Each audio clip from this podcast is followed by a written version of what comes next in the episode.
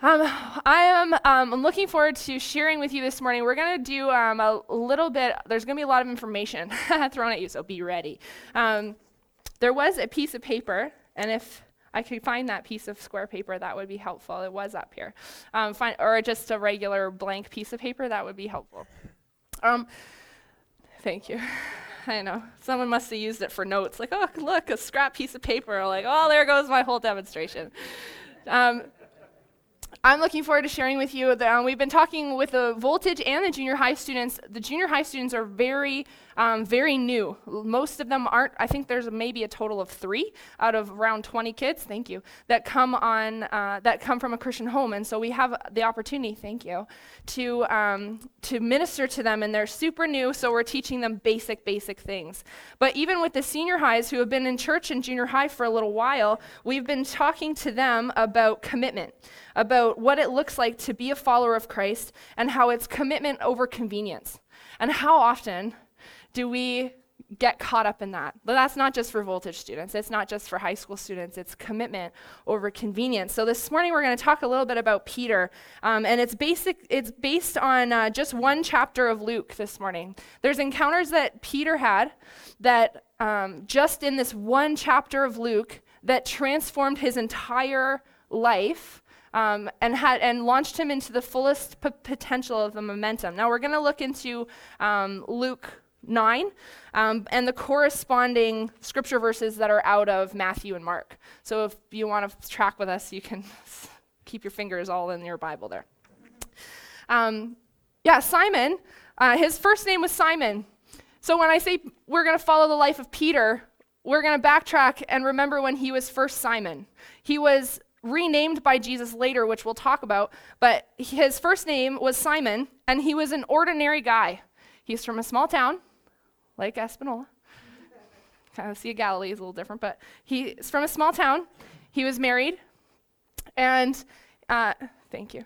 He was around, all this hard work. Isn't our great pastor great? Such a servant heart. I appreciate you. Thank you for doing that.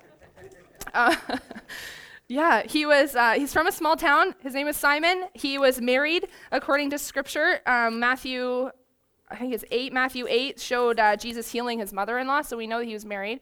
Um, we know that he was around um, culturally jesus was about 30 when he started his ministry and so simon was uh, referred to as a, as a young child um, and he was a disciple and usually at that time the disciples were younger than uh, the teacher and so um, like a youth pastor. The students are generally younger, maybe taller, but younger. Uh, and, and so we know that he was around, he was a, a little bit of an older teenager or a young adult. And so this is where he comes from. He comes from a small town. He is a young adult or early or late teen, and he's married. And he is an ordinary job as a fisherman in Galilee. So there's not a whole lot that's extraordinary about his life. Peter was a blank page. Thank you for those people who got me this page. Um, Peter was a blank page. And then, and then all of a sudden, one day Jesus is walking and he has a crowd of people that are around him, and he pulls out into Peter's boat, or Simon's boat, excuse me, Simon's boat, and teaches, and then shows this miraculous miracle where they were fishing all night long, no fish. Anybody ever been skunked before? Yeah, me daily when I fish, which is why I don't fish. So he, they didn't catch any fish, and Jesus pulls this miracle and says, Well, why don't you try on the other side? And I'm like, Well, the logic of that doesn't make sense, but they did it anyways. And obviously, they pulled in this first miracle with that Peter encountered. The first miracle is that they pulled in all these fish, and that was something that turned Peter's mind. So, wow, what is this? Who is this person? And Jesus then gives him an invitation. The invitation was this Follow me, and I will make you a fisher of men. Follow me. The promise there is, I will make you. The fisher of man might have been the calling, but the promise is that I will make you. Jesus said, If you follow me, I'm inviting you to transform. I'm inviting you on an adventure. I'm inviting you to take this, ordinary fisherman, plain as day, pretty ordinary, simple, to something more than you could ever hope for or imagine. I will make you a fisher of man. Many of us have had this first experience. We've had this first decision where we say, I will follow you, God. Jesus has offered us, us, as all of us, the invitation come and follow me. and I will make you into something you never saw coming. Come and follow me. And so we've accepted that invitation and say, okay, yes, Jesus, I will, I will accept that salvation. I will accept your invitation.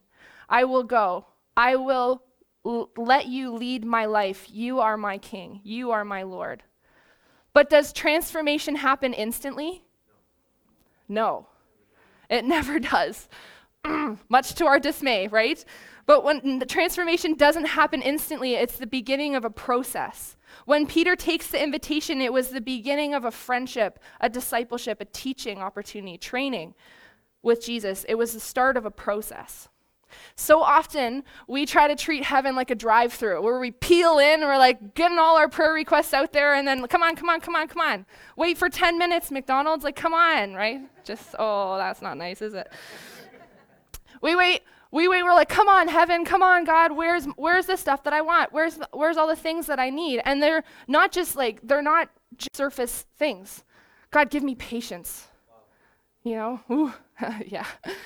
Please, God, give me patience. I've heard my students, one of my students says, God, give me patience because if you give me strength, I'm going to kill someone. like, ah, we'll pray for you. Please don't hurt me. Um, we treat we treat heaven like a drive-through experience where we peel in and we expect God to answer all our prayers, but that's but because he's a good God, he's and he cares more about the process that we walk through with him than the product of what our life necessarily looks like. He cares about your process. How are we processing with God? How is your heart, church? How are you really? How's God speaking to you?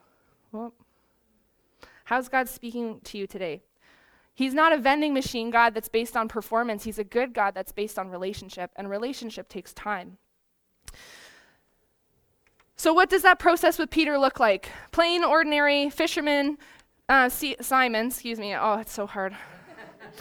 Ordinary fisherman Simon takes a look at Jesus and he, he says, "You know what, God? You know what, Jesus? I will follow you. You're you did something awesome, incredible.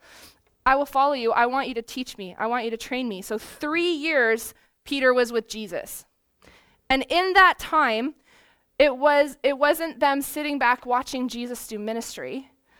Jesus was strategic and intentional about building into the people that he was training, he, people that he was walking with. Before the event of the cross and the resurrection of Jesus, there was three years of living and breathing, of doing normal life with Jesus, of doing miracles of not normal life with Jesus, of doing, of seeing um, people saved and healed and, and rescued, people that were transformed in that time, that transformational moment where their beginning happened. In that time, scripture records several experiences that Peter had, and we're basing them out of Luke 9. Um, so, in those three years, we're going to talk about the first one, it's dependent. In the first three years of doing life with Jesus, Jesus was intentional to train and, and develop his disciples. After gathering them, he collected them all in. He called them, Come and be my disciple. Follow me, and I will make you a fisher of man. He did ministry with them. He said, Come with me. I'm going to show you how it's done. Thanks, God. I'm going to show you how it's done. And then he sent them out to try it on their own. You watched me. Now you're going to try it. And when you try it, you're going to come back and tell me how it went. Right? It's like junior high ministry. Okay, go and try it, and then come back, and we're going to debrief, and I'm going to encourage you, and I'm going to correct you, and wow, let's never do that game again. And yeah, so Jesus did the same thing, gathering them together. He sent them out, and he let them try it on their own, and then back to them to debrief. This is out of Luke 1. It says, When Jesus had called the 12 together. He gave them power and authority to drive out all demons and to cure diseases. And he sent them out to proclaim the kingdom of God and to heal the sick. And he told them, Take nothing for the journey. Huh. No staff, no bag, no bread, no money, and no extra shirt. Whatever house, I don't think this is up there, but whatever house you enter, stay there until you leave that town. And if people do not welcome you, then leave that town and shake the dust from your feet, and as the testimony against them. So they set out, the disciples went. That's bravery. They went and in the village to village proclaiming the good news and healing people everywhere. The disciples were sent out to do ministry without a backup plan. They, what if they failed? What if they didn't succeed? What if they needed to change their shirt? Jesus put them in positions where they needed God, where God was their only security, the only one, the only thing to turn to. Imagine okay, church, we're going to go on a mission trip and you're going to get ready. We're going to go right now and you're going to not take your purse or your wallet. You're going to take no food with you. You're going to take no extra clothes, no money. And by the way, you're going to go for months and tell people about the kingdom of God that's here and don't forget to heal people. Go. All right? We're ready. Let's do it. Right? And at first you're like, yeah, let's go. And they're like, wait, I can't get there. How, what? There's questions that come about. There's doubts. There's setbacks. There's things that we depend on sometimes that we don't even realize that we do until we're put in situations where we actually need to depend on Jesus, where we need it. We live in a world of privilege. Sometimes that's hard to, un- to really grasp. But when we put ourselves in situations where we allow Jesus to put us into situations where we need him, and if he doesn't come through, well, we're done. And what does that push you to? It pushes you to prayer. It pushes you to trust. It pushes you to depend, right? This is our God. And Jesus put Peter in situations where he needed to depend on God or it wasn't going to work. So with all of that, Peter allowed him to move. He allowed him, he went out. And then afterwards, uh, verse 10 says that Peter and all of the disciples came back and they talked to Jesus and they said, when the apostles returned, they reported to Jesus what they had done. Those ministry moments of, well, God, I went, here's how it went. But what I love is that it doesn't actually say if it went well or not. And I don't think that was the point. I don't think Jesus was like, well, this was your only chance to be successful in life and ministry, and if you messed up, then you're done and you're out. He didn't even say it was successful. He sent them out to try it. I think the lesson there was to depend, was to trust. Do you trust me? Do can you depend? Peter let Jesus put him in situations where he needed God. Do we?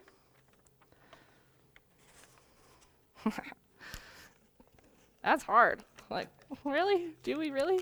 That's hard. That's a hard lesson to learn. Um, but at the same time, that's where one of the most powerful moments that, that happened was the beginning of Jesus' ministry, and he trained him. And he went in to do something that he never thought he could, and he came back to Jesus to report. Just a little change, but it's still a transformation. So Simon Peter allowed Jesus, secondly, to, to he needed to depend on him. The second thing was that he needed to redefine him. He allowed him to be to redefine him. Um, he was obedient to the calling that he was giving after being redefined. In Luke 9, or another verse, uh, another, um, the same story, but in, in Matthew 16, um, Jesus came to the region of Caesarea Philippi and he asked his disciples, Who do people say that the Son of Man is?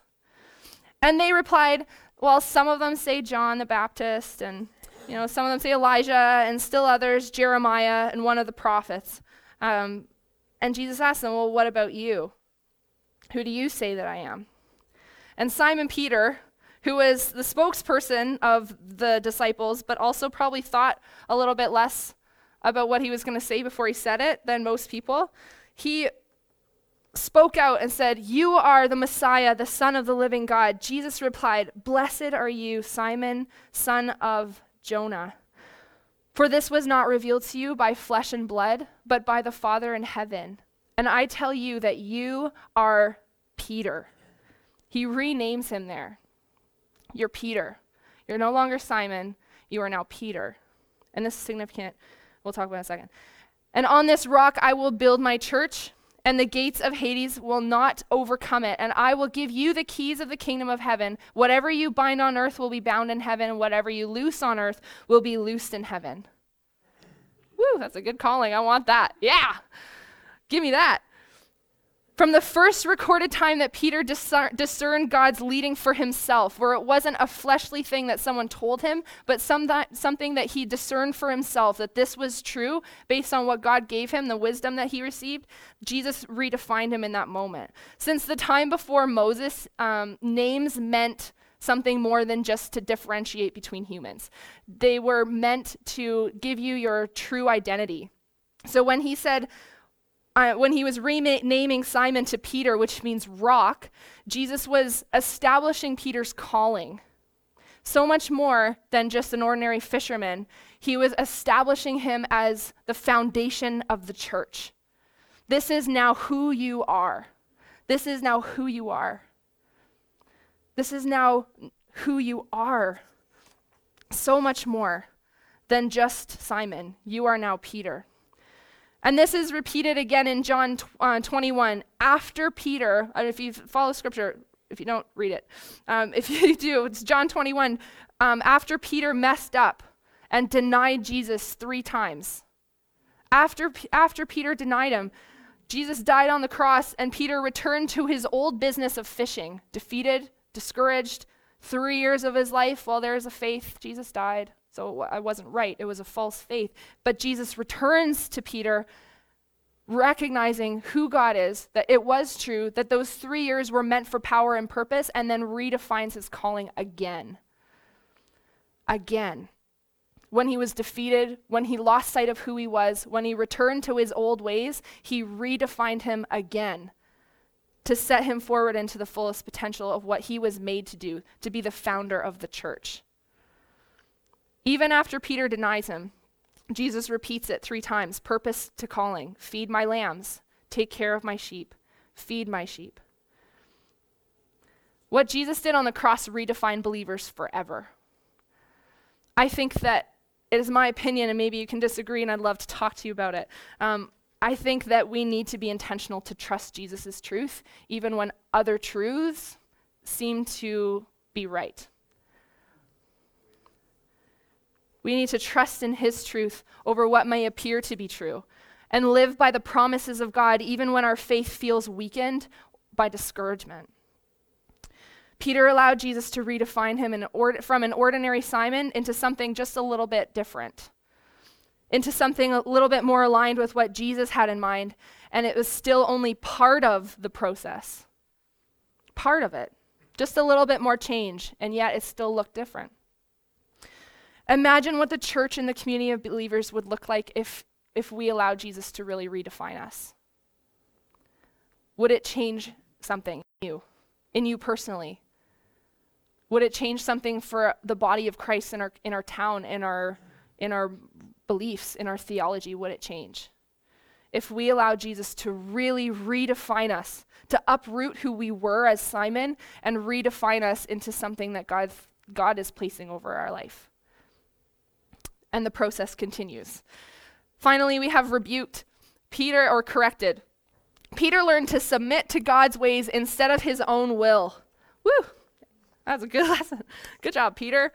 In the same chapter, so Peter just got called into ministry. He just got called, You will be the foundation of my church, and I'm giving you power and authority that whatever you do on earth will be loosed in heaven and bound in heaven uh, and, and earth. It will be powerful. You are a powerful leader, Peter. In the same, in the very next verse, that ended at, at um, Matthew 20, uh, in tw- verse 21, or 20, and it continues in 21. And this is where we are. This is where we lead at. Peter learned that um, he was celebrated in front of his his peers as the rock, and then in the very next sentence, Jesus had just started telling his disciples about the future that awaited him. And Peter took him aside, which was the cross. Peter took him aside and began to rebuke him. Oh, never, Lord, that won't happen to you. He said, "This shall never happen to you." And and in that moment, he turned, Peter turned. Uh, Jesus turned and said to Peter, Get behind me, Satan. In the very next sentence, from you are the rock, I will build my church on you, to get behind me, Satan. Instant. You are the stumbling block to me. Uh, you have not, you do not have in mind the concerns of God, but the mere human concerns. Satan translated it means right there means um, adversary. So one who opposes another in purpose or an act. So why was Peter so rejected so quickly and so boldly in front of everybody? You know, sometimes when you have something to say, you're like, mm, maybe you shouldn't have done that. You pull someone aside and give them like a gentle, like, you know, Let's talk about that. I really liked what you did. Your sandwich theory. I liked what you did, and then you should never do that ever again. But I also liked this, right?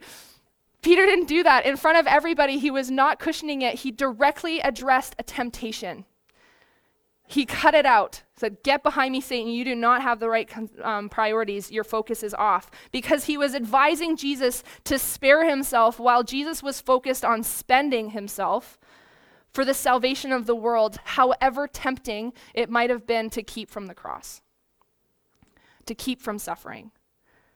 Jesus corrects Peter to follow God's way and not his own. Commitment to God over convenience is tough. Jesus, in this moment, was committed to the calling of God, even though convenience would have said, Oh, you don't have to suffer like that. God will figure something else out. Peter was strongly corrected and redirected to commit uh, and to be committed to God's ways and not his own, however uncomfortable or misunderstood it might have been. Sometimes we need correcting, right? Whether our focus has become worldly or our theologies become lazy, we sometimes need Jesus to redirect us, and so to keep um, keep us on track with the reality of the kingdom. You know, to keep our pride in check, to humble us, to say, This is my kingdom, not yours. I have a plan, and it needs to be mine because I'm God, not you. Once again, experiences like this continue to shape us. They continue to transform us until we look back on the day where we can accept Jesus' invitation of transformation and look back and say, wow, look how far I've come. Wow, I, actually, I can pray for somebody out loud now. I never thought I would do that. Or wow, like look at me serving in junior high and youth ministry. Look at me serving on a committee that serves and loves the community. Look at me serving on the board. Look at me generously loving people. And it's not about look at me, it's just lo- recognizing your life and saying, wow, look how far you've brought me, Jesus. Wow, this transformation has really changed me. Um, Peter went from a Galilean fisherman to being um, to being dependent, learning to be dependent, learning to be redefined, and then learning to be corrected or rebuked to follow God's will and not his own. He went his own way. Peter went from a Galilean fisherman to being the foundation of the church. In Acts 4, people were saying that they were astonished that this unschooled and ordinary man was teaching them and saying powerful things and leading thing and leading people. They were astonished um, uh, Acts 4:13, when they saw the courage of Peter and John they, and realized that they were unschooled and ordinary men, they were astonished and they took note. They took note that these men had been with Jesus. Do people see it in your life when you've been with Jesus? Do people see it that you're different? What does that transformation look like for you? Because they noticed with Peter, they noticed their courage and John. They noticed, they realized that they were unschooled and ordinary, but they weren't ordinary because they were astonished. They were astonishing people. He went from a small town boy living in a lonely world to leading ministry with such boldness that Acts 5 says that the, the apostles performed many miracles and wonders among the people and all the believers that used to meet together in Solomon's uh, colonnade. Here's where it is 13. No one else dared join them. No one else dared join them. They went from a humble fisherman, a small town boy, to living a powerful life of ministry where there would be a crown set aside in heaven for them, and yet they're doing things that nobody else dared to do. Nobody else would follow. No one else joined them. But yet, nonetheless, more and more men and women more and more men and women believed in the Lord and were added to their numbers. And as a result, people brought the sick into the streets and laid them on the beds and the mats so that at least Peter's shadow might fall on them as he passed by. The fisherman from Galilee. Who would have thought? Crowds gathered also from the towns around Jerusalem, bringing their sick and those tormented by impure spirits, and all of them were healed. Fishermen from Galilee to powerful leader in ministry, the founder of the church. But did it happen instantly? No. He walked through a process with Jesus where he allowed Jesus to he allowed Jesus to be dependent. He w- made himself dependent on God. He allowed himself to be redefined by God. And he allowed himself to be corrected when he needed it, to be refocused. Jesus takes the ordinary and through a process makes them into something extraordinary. He makes them into something, he doesn't make you into a bird. Come on now. Come on. He makes you, he started off as a simple, plain, I'm an open book, Jesus, do whatever you want in my life. One plain blank sheet that says, God, whatever you have for me. And through a process of folding and shaping and redefining and correcting and being dependent on Him, he was transformed into something that he never thought possible. He never saw coming, but he allowed through that process Jesus to do th- those things for him and in him. And some of them were uncomfortable. Depend on God and not yourself. Allow Him to redefine the truth that you think about yourself and allow His truth to speak over you. And allow God to correct you when needed. The pride, the fear, focus on His will and not our will. Those are tough. And yet, the result, the result, let's pay attention to the result.